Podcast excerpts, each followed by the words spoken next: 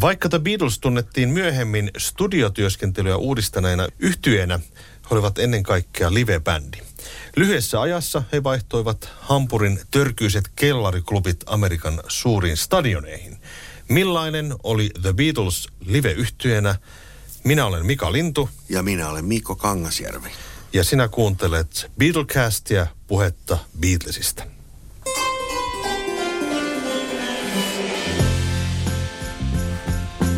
The beatles yhtyeen keikat alkoivat jo ennen kuin The Beatles oli nimeltään The Beatles, mutta oikeastaan Hampurin vuodet tekivät beatles yhtyeestä sen, mikä heistä sitten lopulta oikein tuli. Joo, semmoinenhan lause on kuin Hamburg made, made the Beatles, eh, mikä varmaan pitää osalti paikkansa. Että tokihan sitä keikkailua nyt oli siellä Liverpoolissa ja siinä lähiympäristössä ollut jo ennen Hampurin kiinnityksiäkin, mutta kyllähän se, se keikkatahti ja se, se, se yhteen hitsautuminen siellä niin vaikutti siihen, millainen bändi siitä sitten tuli. Mm.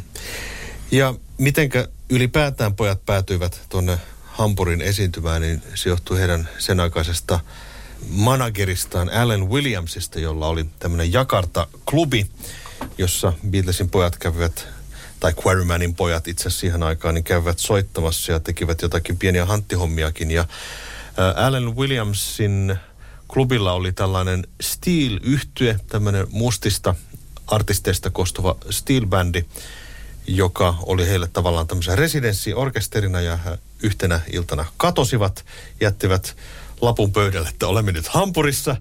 Ja sitten manageri Alan Williams lähti perään Hampurin etsiskelemään sitä bändiä. Ja samalla sitten vähän tutustui hampurilaiseen yöelämään ja kuuli sitten, että heillä olisi tarvetta tällaiselle englanninkieliselle rockmusalle. Ja hän sitten sanoi suuren että hän voisi hommata tänne Liverpoolista bändejä. Ja näin sopimus sitten tehtiin ja Alan Williams palasi takaisin tuonne Liverpooliin ja lähti sitten kyselemään bändejä ja ilmeisesti halukkaita ei ihan jonoksi asti ollut siinä kohtaa. Ymmärsin näin. Joo. No Beatlesit oli nuoria ja, ja tota, tai nyt varmaan ne muutkin bändit suht nuoria oli, mutta heillä nyt oli semmoista intoa, että he varmaan sano kyllä ihan asiaan kuin asiaan, että mennään sitten. Ja sittenhän ne sinne lähti Alan Williamsin pakulla tai pikkubussilla sitten matkustamaan Joo. ensimmäistä kertaa. Ja siinä vaiheessa heillä muuten ei ollut vielä siis rumpalia ollenkaan. Ja tota, Alan Williams oli sanonut, että hän on myynyt teidät viisi, viisihenkisenä yhtyeen, että nyt tarvitsisi saada myöskin rumpali tähän. Ja he etsiskelivät rumpaleita Liverpoolista, mutta niitä ei ollut oikein tarjolla. John Lennon selitti jossakin haastattelussa, että syy, minkä takia Liverpoolissa oli niin vähän rumpaleita, oli se, että rummut maksuvat tosi paljon. ne olivat siis niin iso investointi. Kyllä. Niin rumpaleita oli tosi vähän, siis saatavilla ylipäätään. Mutta sitten rumpaleksi valikoituu Pete Best, minkä vuoksi? Eikö se tutustunut Pete Bestiin, se äh, niin kuin Pete Bestin äidin Joo. Äiti piti semmoista kahvilaa. Joo, kyllä. Mutta hän oli perustanut siis oman talonsa alakertaan tämmöisen kahvilan. Ja tota, Beatlesit kävivät sielläkin sitten Quarrymanina soittelemassa ja tutustuivat ö, sitä kautta myöskin Pete Bestiin ja olivat kuulleet, että hänellä on rumpusetti ja hänen piti lähteä suurin piirtein seuraavana päivänä. Ja George soittaa Pete Bestille, että, että hei, että että nyt tarvittaisiin rumpalle, että lähdetkö Hampuriin. Ja Pete kilttinä poikana sanoi, että no, lähdetään vaan. Joo, se oli muuten Gasbach. Gasbach, joo, Gasbach, aivan. Klubi. Ja sinne mentiin pakulla sitten ja heitä odotti todennäköisesti aikamoinen järkytys, kun menivät sinne katsomaan, että minkälaisia loukkuja joutuvat esiintymään. Ja ennen kaikkea se, vielä se, tota, se heidän ensimmäinen asumus siellä Hampurissa, niin oli, oli siis tämmöisen Bambi-nimisen elokuvateatterin, joka esitti niin kuin päiväsaikaan pornoelokuvia. Niin tällaisen, tällaisen elokuvateatterin niin kuin sen screenin takana oli semmoinen pieni huone, missä, mihin bändi sitten majotettiin. Kyllä. Ja tota, pojat kun tulivat sinne esiintymään, niin tota, kuten tuossa aikaisemmassa jaksossa kerrottiin, niin heidän soittoajat olivat aika pitkiä, että puhuttiin niin kuin kuudesta kahdeksaan tuntia ja joka päivä. Silloin kun Beatles, joka oli siis siihen aikaan siis viisihenkinen bändi, tuli sinne, niin he, he olivat itse asiassa aika kokematon yhtye mm. loppupelissä. Mitenkä he harjoittelivat? Itse asiassa oli se, että he eivät oikeastaan harjoitelleet, vaan rupesivat suoraan keikkailemaan. Joo, ja se nyt varmaan on tuommoiselle bändille parasta mahdollista harjoitusta ja sama pätee edelleen, että kyllähän se niin kuin treenata voi jossain ilman yleisöä jossain kellarissa, mutta se, kyllä se varsinainen homma tehdään sitten siinä, kun päästään siihen kommunikaation yleisön kanssa ja näinhän Beatlesillekin kävi, että kyllä siitä hiotui sitten tosi hyvä, hyvä rockbändi mm. näinä hampurivuosina. Luin jostakin, että tota, kun he olivat ensimmäisiä päiviä esiintymässä, niin tota, he pääasiassa niin kuin seisoivat vähän niin kuin paikoilla ja yrittävät keskittyä siihen niin kuin soittamiseen. Ja sillä klubin johtajat oli aina välillä huutamaan, että mahsau, mahsau, lisää showta. ja sitten tosiaan niin kuin illathan päättyy aina sitten johonkin kapakkatappeluun, niin kuin jo aikaisemminkin mainittiin, mainittiin tässä ohel- meidän podcast-sarjassa, niin tota, merimiehiä, kun oli paljon Hampurin satama kaupungissa liikkeellä, niin tota, kyllähän siinä varmaan melkoista se meininki on ollut. Kyllä. Yksi tarina Beatlesin esiintymiseen liittyen, että minkälainen bändi heistä sitten tuli, oli se, että sitten kun heille huudettiin, että mah shau, mah shau, niin tota, he sitten yrittivät keksiä kaiken näköistä showta ja, ja, ja tota, mitä kaikkea he siellä lavalla tekivät, huutelivat yleisölle ja John Lennon aina yritti aiheuttaa tappelun jonkun kanssa ja, ja heillä oli kai joku semmoinen, joku oikein bodyguard siinä, joka yritti estää, ettei yleisö rynnännyt sinne Joo, lavalle. ainakin jollain klubilla oli sitten tämmöinen äh, Horst Joo, Obstler tai joku tämmöinen, mm. joku semmoinen kaappi, joka, tota, joka sitten piti vähän niin kuin kaverin pu- tai bändin puolia. Ja tota, hän esiintyy myös siinä live-levyllä, mikä sitten näistä sta, niin kuin Star Clubin nau- ääni, äänityksistä julkaistiin joskus 70-luvulla, niin hän laulaa yhden biisin siinä. Okei, okay, sitä mä en Bodyguard. Joo.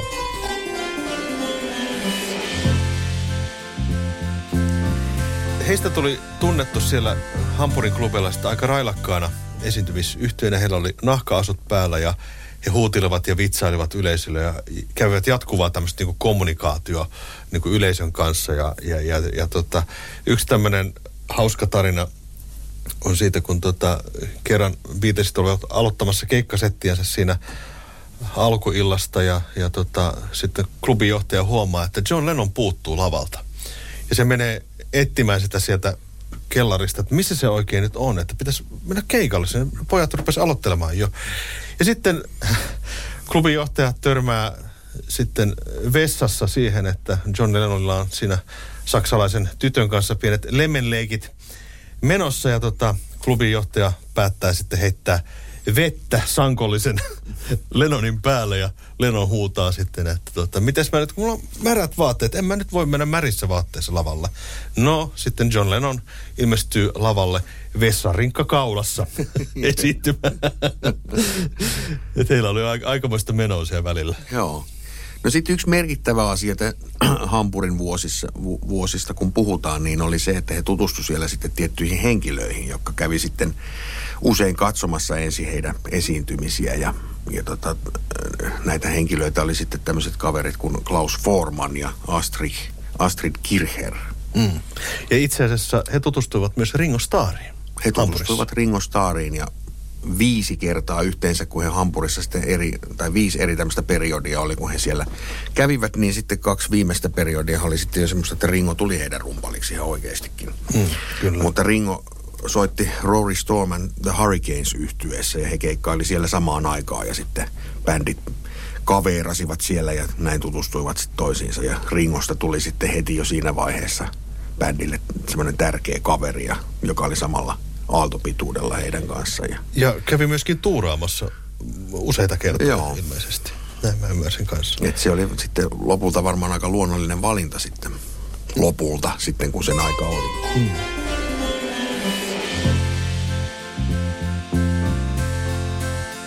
Ennen kuin he menivät Hampuriin, niin he olivat suhteellisen tuntematon yhtyö, mutta kun he palasivat Hampurista, niin tapahtuikin jotakin ihan toisenlaista. Kerro tästä Mikko.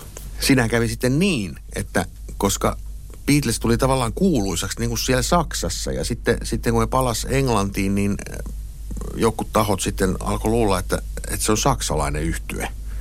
Että ihmeteltiin, että ne puhuu tosi hyvin englantia. Että kun Hampurissa tulee tänne tämmöinen bändi. Ja, tota.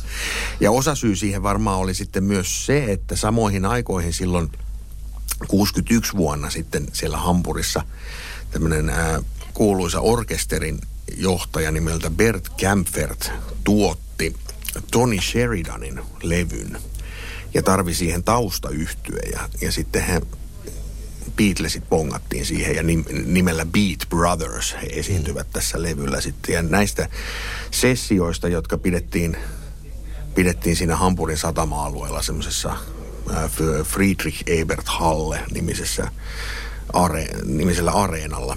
Sieltä sitten peräisin on muun muassa tämä My Bonnie äänitys. Ja Ain't She Sweet niminen biisi, missä Lennoni sitten laulo. Ja ne on niitä ensimmäisiä Beatlesin tämmöisiä oikeita studiolevytyksiä. Ja sitten tämä My Bonniekin ajautui sinne Liverpooliin, Liverpooliin sitten single, single-muodossa ja ihmiset alkoi kyseleen sitten, että mikä tämä tämmöinen bändi on. Ja sitä luultiin tosiaan saksalaiseksi yhtyeeksi. Mm. Ja siitä lähti tosiaan beatles yhtyeen nousu, mutta miehistönvaihdoksia sitten tapahtui, että Stuart päätti jäädäkin sitten Hampuriin. Joo, ja Stuarthan oli, se oli Lennonin erittäin hyvä ystävä sieltä taidekoulusta ja paljon on puhuttu siitä, että Lennon ikään kuin halusi hänet siihen bändiin, että Stuart ei missään nimessä ollut muusikko, mutta, mutta opetteli soittamaan passoa sen verran, kun sitä nyt tarvittiin. Ja varmaan kehittyi siinä ihan suhteellisen taitavaksi sitten, sitten siinä, kun keikka, keikkamäärät oli sellaisia kuin ne oli. Mutta Stuart oli ennen kaikkea niin kuin taiteilija ja hän sitten aloitti suhteen tämän Astrid Kircherin kanssa Hamburissa ja, ja, ja tota, hän päätti jäädä sitten sille tielle. Mm-hmm. Mutta äh, hänelle kävi sitten huonosti nimittäin silloin, kun Beatlesit palasivat myöhemmin vuonna 1962 äh, Hampuriin takaisin, niin he halusivat tietenkin tavata Stuartin siellä, mutta sitten Astrid joutui ilmoittamaan suru-uutisen Joo. pojille. Eli Stuart kuoli aivokasvaimeen tai sen aiheuttamiin komplikaatioihin. Ja näin loppui se, se tarina sitten siinä kohtaa.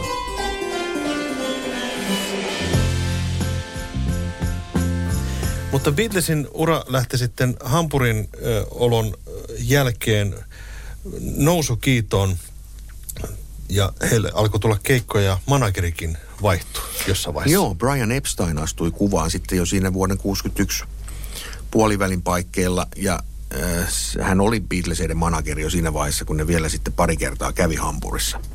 Mutta siinä vaiheessa oli sitten jo tehty ensimmäiset äänitykset niin kuin Emin alaisena, eli Love Me Do singlekin oli jo julkaistu, mm. kun he sitten viimeistä kertaa vielä oli Hampurissa. Että nämä menee silleen vähän päällekkäin, että monet ei ehkä sitä ajattele, että se Hampuri-jakso koetaan jotenkin erillisenä semmoisena tosi varhaisena asiana, mm. mutta vähän limittäin nämä menee menee ja sitten aika nopeassa tahdissa sitten kyllä heti, he esiintyi Hampurissa viimeisen kerran uuden vuoden aattona 62, eli sitten 63 vuoden tammikuussa he lähti jo sitten kiertämään Englantia. Ja siinä vaiheessa oli myöskin tapahtunut toi, toinen miehistönvaihdos, eli Pete Best jätettiin rannalle ja Ringo otettiin Ringo tilalle. oli sitten ollut jo pari kuukautta siinä mukana.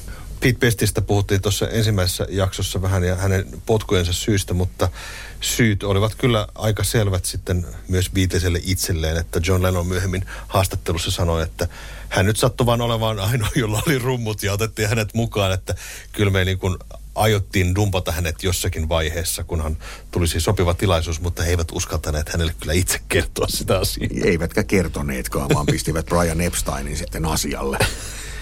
ja siitä vähän pikkasen katkeroitui Pete ja erityisesti hänen äitinsä tästä asiasta, mutta siitä nyt on aikaa jo jonkin verran kulunut.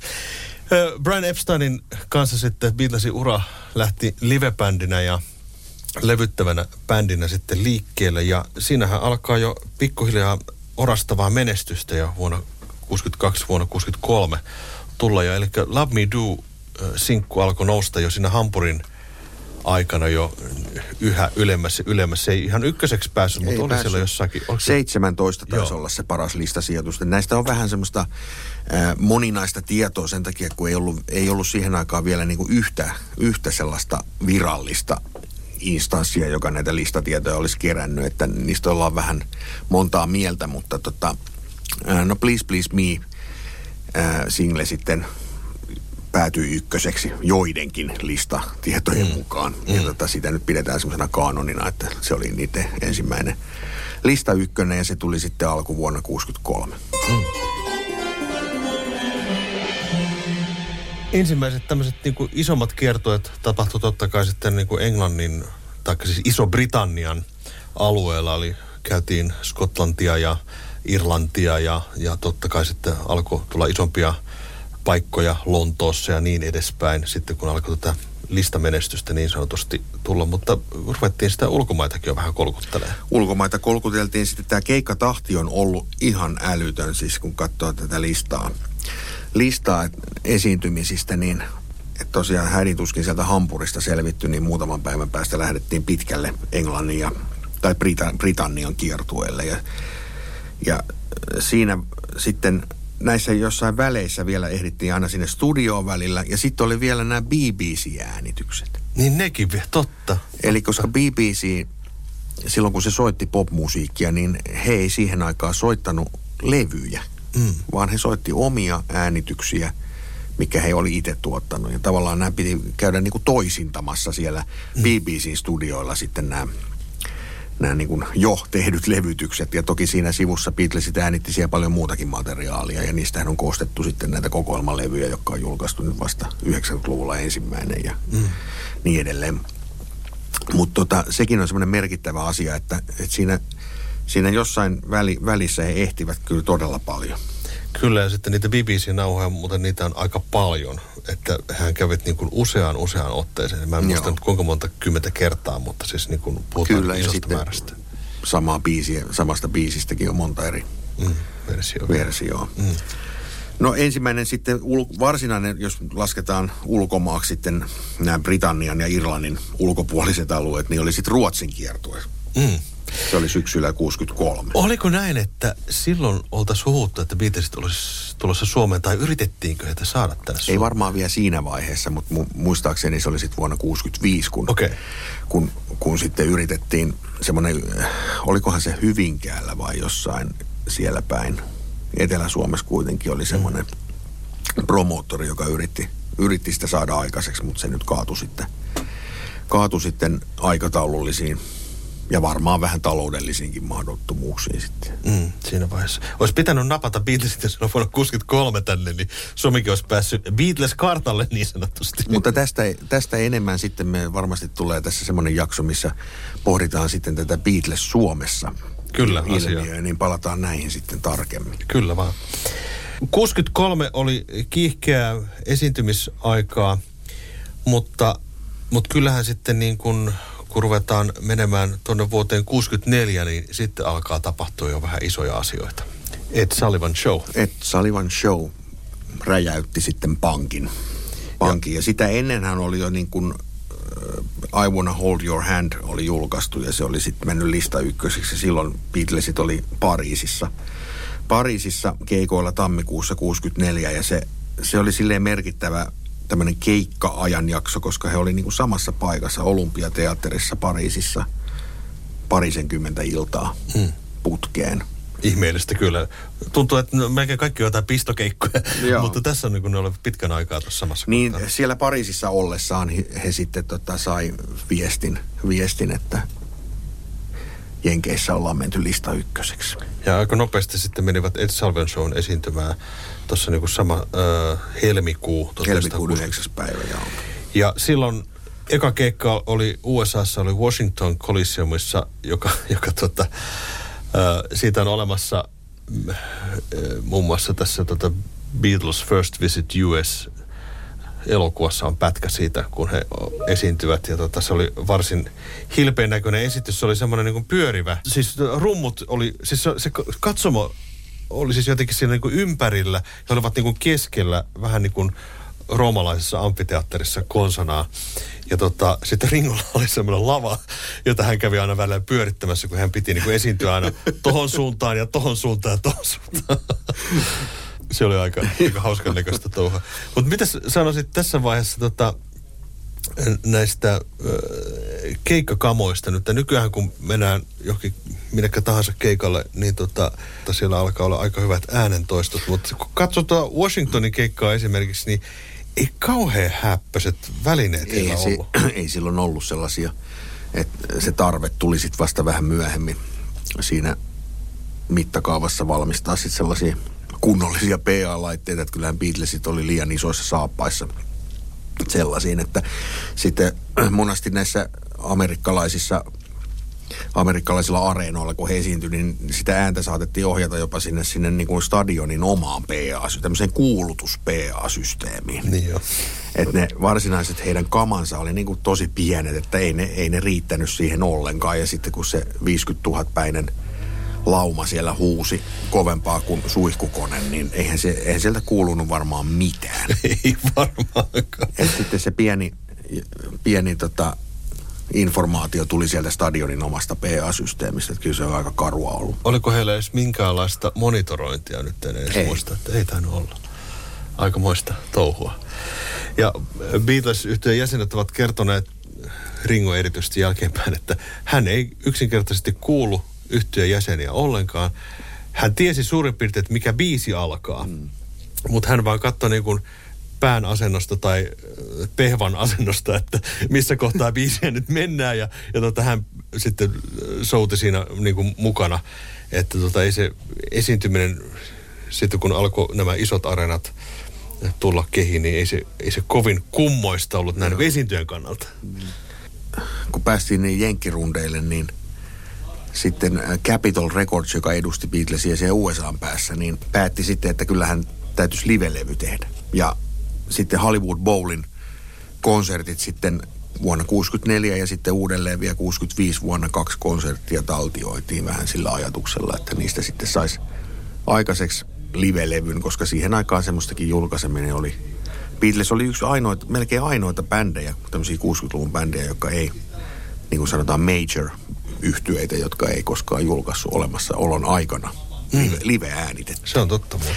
Ja tota, Capitol sitten järjesti tällaisen äänityksen erikoiselle formaatille, kolmiraita formaatti. Mikä on jotenkin omituinen, omituinen jäänne. Onko se jotenkin vasen, oikea ja keskellä vai? Varmasti se jotenkin näin sitten oli tarkoitus olla, tarkoitus olla mutta tota, sitten kun niitä nauhoja kuunneltiin, niin sitten todettiin, että ei näistä mitään saa aikaiseksi. Se äänenlaatu on niin surkea. surkea. Et ne julkaistiin sitten vasta myöhemmin, palataan siihen kohtaan. Kun menestystä alkoi tulla ja lista ykkösen, tuli lista ykkösen perään, niin sitten ruvettiin kiertää muolemaa oikein kunnolla. Ja tuossa 64 mentiin Tanskan kautta kohti Australiaa. Ja tämä kierto oli sekä poikkeuksellinen, että heillä ei ollutkaan Ringo mukana rumpalaamassa. Joo, Ringolta, Ringo joutui nielurisa leikkaukseen. Mm. Ja, ja tota, hän joutui olemaan sitten pois ää, Tanskan keikalta, Hollannin keikolta, Hongkongin keikalta ja sitten vielä osasta Australian keikkoja. Sinne hän sitten palasi, palasi sitten sinne Austra- kesken Australian rundi. Ja tässä oli sijaisena tämmöinen Jimmy Nicol-niminen kaveri, joka sai hetken aikaa tuntea olevansa The beatles suosittu jäsen. Joo, kuinkahan korkealle hänet rankataan yleensä näissä viides Beatle. Voidaan tehdä tästä oma, oma jakso sitten tästä hommasta Kyllä. myöhemmin. Ja siellä käytiin, Australiassahan, sieltähän löytyy mahtavaa kuvaa. Ihan telkkarissa tuli vähän aikaa sitten tämmöinen Arkistojen salat jakso, jossa näytettiin Beatlesin saapumisesta Australiaan. Ja siellähän oli niin kuin porukkaa siis kaduilla – heille järjestettiin semmoinen paraati ja no. se oli aivan täynnä joka paikka ihmisiä ja, ja he olivat kuin kuninkaallisia mm. konsanaan siellä Australian kiertueella. Se, siitä on komeita, komeita tuota elokuvaa olemassa tuosta keikasta. 64-65 oli tämmöistä tosi kiihkeätä aikaa ja toki sitten siinä välissä, kun tehtiin vähän kertoa, että ne piti vähän elokuvaakin käydä kuvaamassa. Joo. Hard Day's Night tuli siinä ja... Se on jotenkin ihan käsittämätöntä. Mä nyt taivastelen sitä tässä jo ties kuinka monenteen, monenteen kertaan, mutta tämä tahti, mä en Joo. voi käsittää sitä, että vedetään 200 jaksavat? keikkaa ja tehdään, tehdään kaksi LPtä ja siihen päälle vielä kolme sinkkua, mikä ei, ei, ole, ei ole niillä LPillä ne biisit mukana. Ja sitten vielä pari elokuvaa siihen päälle. Niin mä BBC-äänityksiä. Niin. Sitten käydään vähän telkkarissa esiinty. Niitäkin oli siis televisioesiintymisiä Joo. ja vaikka mitä. Että tosin tota, telkkariesiintymiset sitten jäävät jossain vaiheessa ihan aikataulusta syystä sitten pois. Mutta tota noin niin, areenat vaan kasvoivat ja kasvoivat ja erityisesti Jenkeissä ruvettiin niin kuin stadion luokkaan menemään tässä niin kuin, äh, aika piakkoin ja, ja, ja tota, The Beatles oli ensimmäinen yhtiö, joka järjesti yleensäkään stadion keikkoja. Kyllä edes Elvis ei koskaan tehnyt mitään ihan vastaavaa, eikä oikeastaan kukaan muukaan. Että he aloittivat tavallaan tämän stadion niin kuin ajatuksen. Joo, ja se oli vähän semmoinen, että ei, eipä niitä sitten vähän aikaankaan ollut. Että sitten se mm. vasta 70-luvulla oikeastaan räjähti sitten se stadion. Sitten ruvettiin puhua stadion rockbändeistä.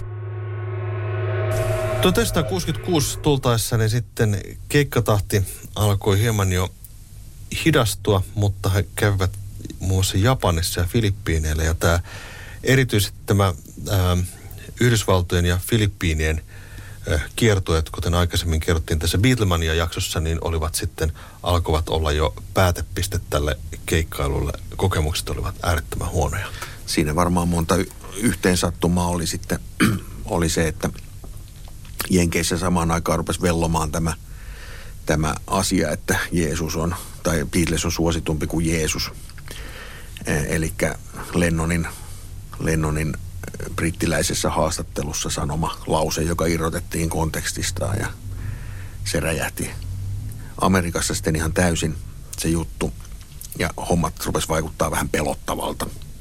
Siinä alkoi tulla pommiuhkauksia ja Ku Klux Klanit oli siinä polttamassa Joo, levyjä. Sitten, sitten oli tämä rotu, rotusyrjintä-asia, mikä kanssa jonkun verran Amerikan etelävaltioissa – Beatlesit oli siellä keikoilla, niin jo, he joutu siihenkin vähän niin kuin myrskyn silmään, silmään että ne saattoi olla semmoinen, semmoinen keikkapaikka, missä ei, ei tota, sallittu mustien tulla sinne ollenkaan, niin Beatles sitten sanoi, että ei me sitten soiteta täällä. Mm. Että he oli, uskal, us, uskalsivat laittaa siihen vähän hanttiin. Hanttiin tästä on hyvää dokumentaatio siinä Eight Days a Week elokuvassa. elokuvassa mutta tota, ja sitten siihen päälle vielä tämä Filippiinien kokemus. Mm. Eli he oli kaksi, kaksi iltaa esiintymässä Manilassa ja saivat kutsun sitten Imelda Marcosin illalliselle, josta he kieltäytyivät kun ihan aikataulullisista syistä, että heidän piti aamulla aikaisin lähteä sitten seuraavaan paikkaan. Niin tota, kieltäytyivät siitä ja sitten saivat Imelda Marcosin vihat niskoihin, mm. niskoihinsa heitä kivitettiin ja syljettiin ja, ja sieltä joutuivat ikään kuin vähän niin kuin pakenemaan koko maasta sitten pois. Ja tota, kyllä tämmöiset kokemukset varmaan vaikutti sitten, tai laittoivat sen pisteen sitten siihen keikkailulle kokonaan. Ja sitten tietenkin myös se, että kun he olivat kasvaneet ihan liian isoiksi, mm. äänentoisto ei riittänyt, ei kuulu itse mitään ja varmaan toi keikkatahtikin sitten söi sen verran, että se homma loppui sitten 66 elokuussa. 29. päivä elokuuta 1966 San Franciscon Candlestick Parkissa oli siis viimeinen The beatles yhtyeen iso keikka. Siihen loppui kiertue elämä. Minkälainen bändi The Beatles oli keikkayhtyeenä Mikko Kangasjärvi? Se oli ajallensa tyypillinen rockbändi silloin 60-luvun alkupuolella. Ja, ja persoonallinen kuitenkin. Siis sillä, mä tarkoitan aja, ajallensa tyypillinen, että se soittotapa ja tyyli oli, oli kuitenkin silleen, ei siinä nyt ollut mitään semmoista niin ihmeellistä. Jos puhutaan näistä niin kuin, just näistä yksinkertaisista alkupään rockbiiseistä, niin ää, he soitti hyvin yhteen persoonallisella tavalla, tavalla, mutta se muistutti kuitenkin hyvin paljon muita sen ajan bändejä. Ei siinä sillä tavalla ollut mitään ihmeellisen taitavaa tai mitään semmoista. Ringo oli tosi persoonallinen rumpali, se teki siihen oman, oman särmänsä ja tietenkin Paul McCartneyn uskomaton niin kuin muusikkous vaikutti siihen. Ja sitten ne stemmalaulut. Se oli ehkä mm. niin kuin semmoinen merkittävin asia siinä, siinä että toki he studiossa pysty niitä toteuttaa vähän, vähän laajemmin kuin sitten ehkä livenä. Livenä nyt ei pysty, pystytty varsinkaan siihen aikaan tekemään mitään tuplauksia eikä, eikä muuta. Että siinä oli sitten vaan ne kolme ääntä mm. yleensä mm. ja niillä piti pärjätä. Mutta siis se teki ehkä Beatlesista persoonallisin, tai siis se oli yksi niistä persoonallisimmista tekijöistä, tämä Stemmalaulu.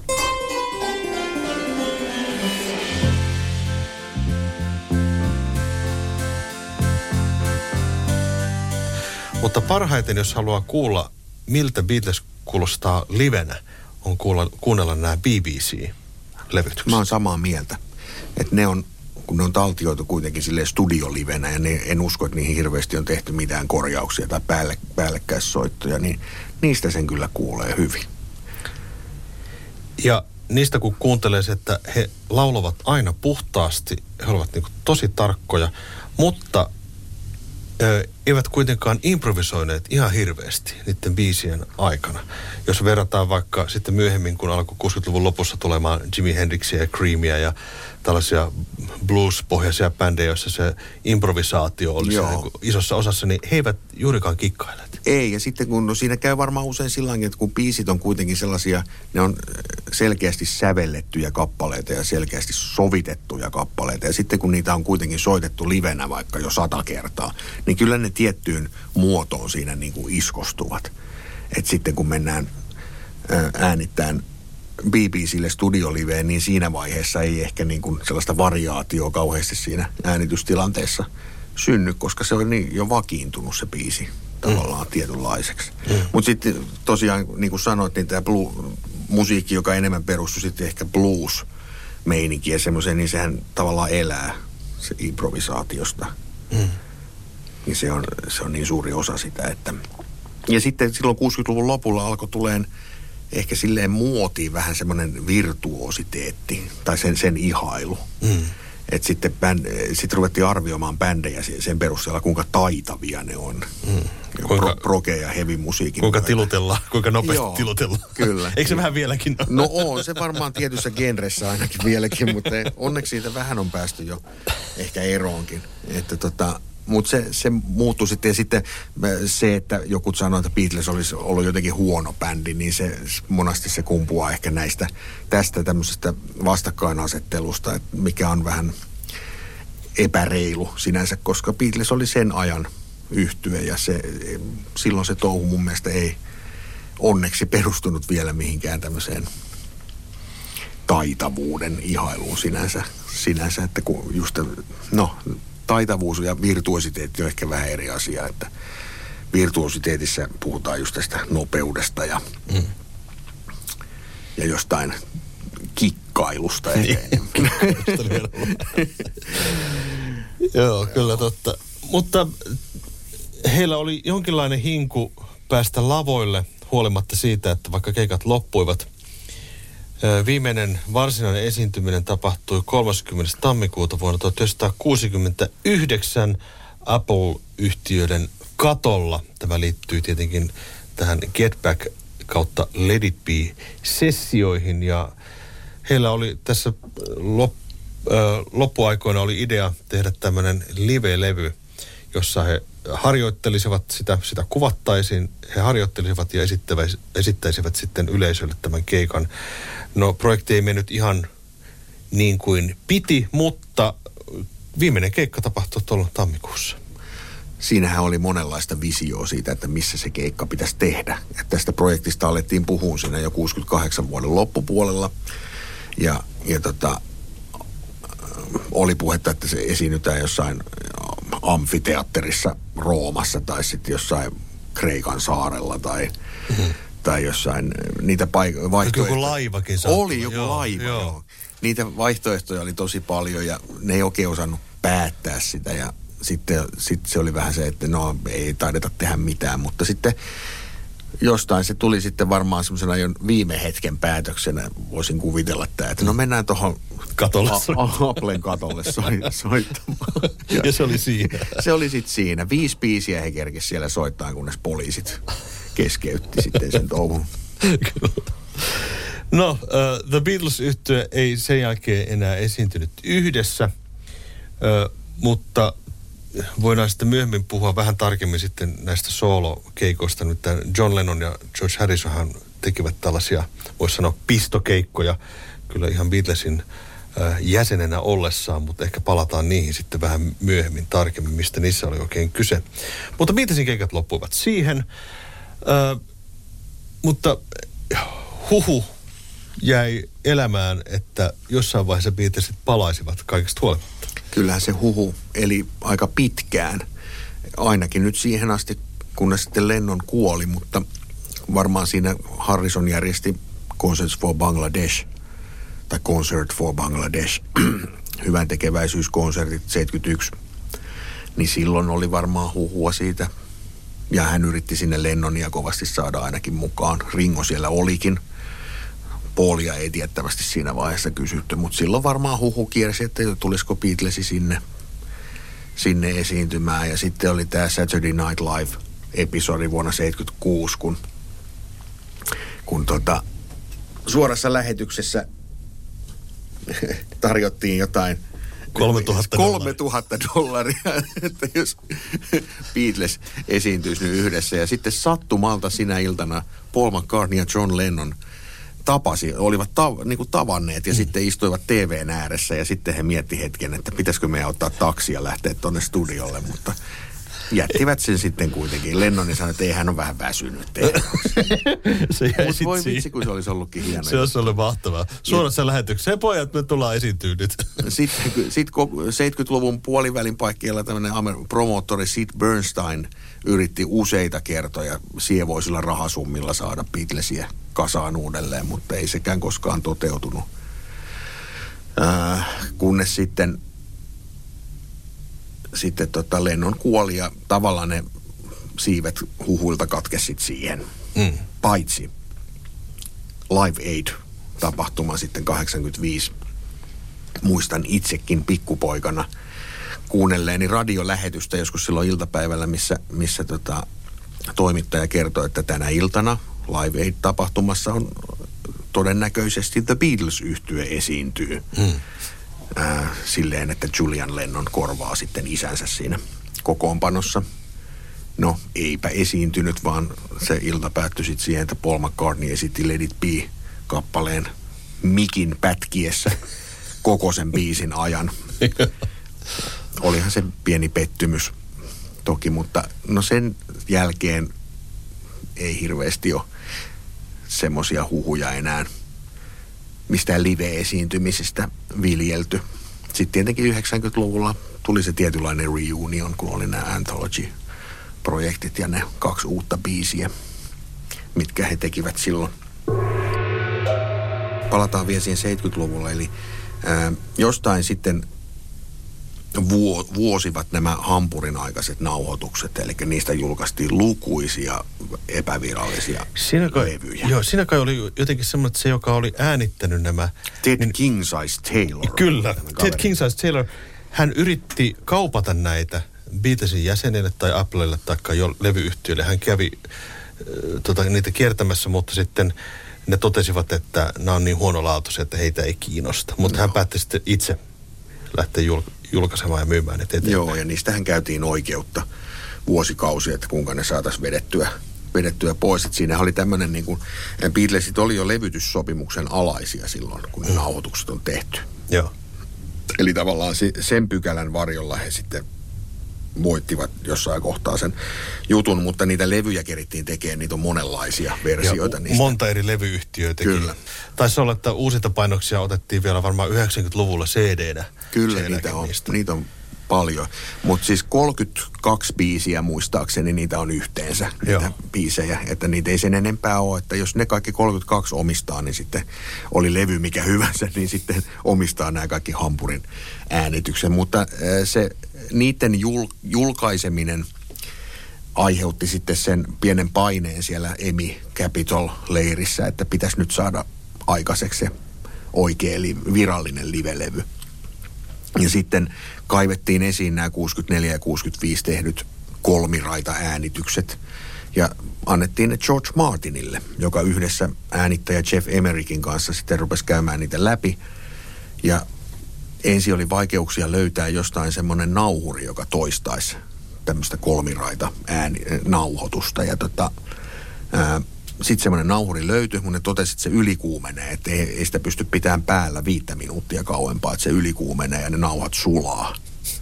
No sitten ne keksi, että ne rakentaa pölyn imurista sellaisen jäähdyttimen, jo, jolla ne pystyy puhaltaan siihen kylmään ilmaan, siihen nauhuriin siksi aikaa, että ne saa siirrettyä ne matskut sieltä talteen. Ja ne siirsi sitten ne 16 raita nauhalle ja siellä sitten pystyttiin senkin aikaisella tekniikalla sitten saamaan niistä aikaiseksi melko hyvä tasoinen, että kehdottiin sitten julkaista.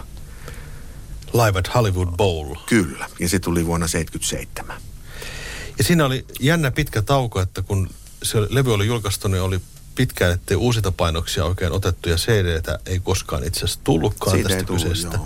Mutta sitten kun tuli tämä elokuva Eight Days a Week tuossa joitakin vuosia sitten, mitä sitten on viisi vuotta aikaa. 16 muistaakseni Joo, tuli. 2016 sen yhteydessä nauhat kaivettiin esiin ja siitä tehtiin tavallaan tämmöinen epävirallinen soundtrack-levy tähän elokuvaan. Ja, ja siinä käytettiin sitten vähän uutta tekniikkaa. Joo, siinä tavallaan tehtiin se sama juttu sitten vielä tällä 2010-luvun tekniikalla kuin mitä silloin 70-luvulla tehtiin. Eli niin kuin live-äänitys laitettiin monelle eri raidalle ja sitten niitä raitoja ekvalisoitiin ja kompressoitiin sillä tavalla, että yhdestä raidasta saatiin aikaiseksi vähän enemmän basso. Bassoa ja yhdestä raidasta saatiin rummut kuulostaa hyvältä ja näin summaamalla sitten nämä, niin saatiin aikaiseksi me, aika hyvän kuulonenkin live-äänite. Silti, silti niin kuin säilyttäen sen tavalla autenttisuuden, ettei niihin, lu, lu, luullakseni niihin hirveästi mitään korjauksia kuitenkaan tehty, mm. eikä edes pystytty tekemään, mutta se soundi on saatu aika hyväksi. Mm. Tuli mieleen tuosta aikoinaan ö, Lost Lennon Tapes, joka soi tota, radiossa, ja sitä tuli pienempänä kuunneltua joka ikinen jakso, niin siinä aina välillä esitettiin live-nauhoituksia milloin mistäkin USAn kiertueelta. Eli näitä live-nauhoja on itse asiassa olemassa. Niitä on tallenteita, niitä bootleggeenäkin on myyty. Mutta mitä luulet, että tuleeko vielä jossain vaiheessa uusi Beatlesin live-levy? No jotenkin mä haluaisin uskoa, että ei tule. Mutta siis toi tämmöinen bootleggien keräily ja noiden eri, erilaisten konserttitaltiointien ja TV-taltioiden tämmöisten niin keräily, niin sehän on tosi hyvä harrastus monelle, mm. monelle Beatles-dikkarille, ää, mikä on ihan oma maailmansa sitten yrittäessä tavoitella niitä kaikkia mahdollisia äänityksiä, mitä jostain löytyy. Mutta jotenkin mä luulisin, että toi 2016 ilmestynyt Eight Days a Week on aika hyvä dokumentaatio nyt siitä, millainen Beatles oli livenä. Ja sitten kun tiedetään, että niitä alkuperäisiä äänityksiä ei kuitenkaan varmaan sen parempia tai parempi laatuisia ole, niin jotenkin vaikea uskoa, että nyt jostain keksittäisiin. Et toki sitten tämä Get Back Let It Be-projekti, sehän nyt on aika liveä sinänsä. Mm. Että nyt kun se uusi elokuva tulee varmaan tässä vuoden sisään Peter Jacksonin uudelleen leikkaama siitä kaikesta materiaalista, mitä silloin 69 alkuvuodesta taltioitiin, niin kun se nyt tulee julki ja varmaan siihen sivuun sitten julkaistaan jonkunlaista äänitettä, niin sieltähän tulee taas takuulla jotain live Beatlesia mm. meidän kaikkien iloksi. Juuri näin. Sitä odotellessa. Kiitoksia, että kuuntelit Beatlecastia, puhetta Beatlesista. Ensi kerralla sitten mennäänkin studioon. Minä olen Mika Lintu. Ja minä olen Mikko Kangasjärvi.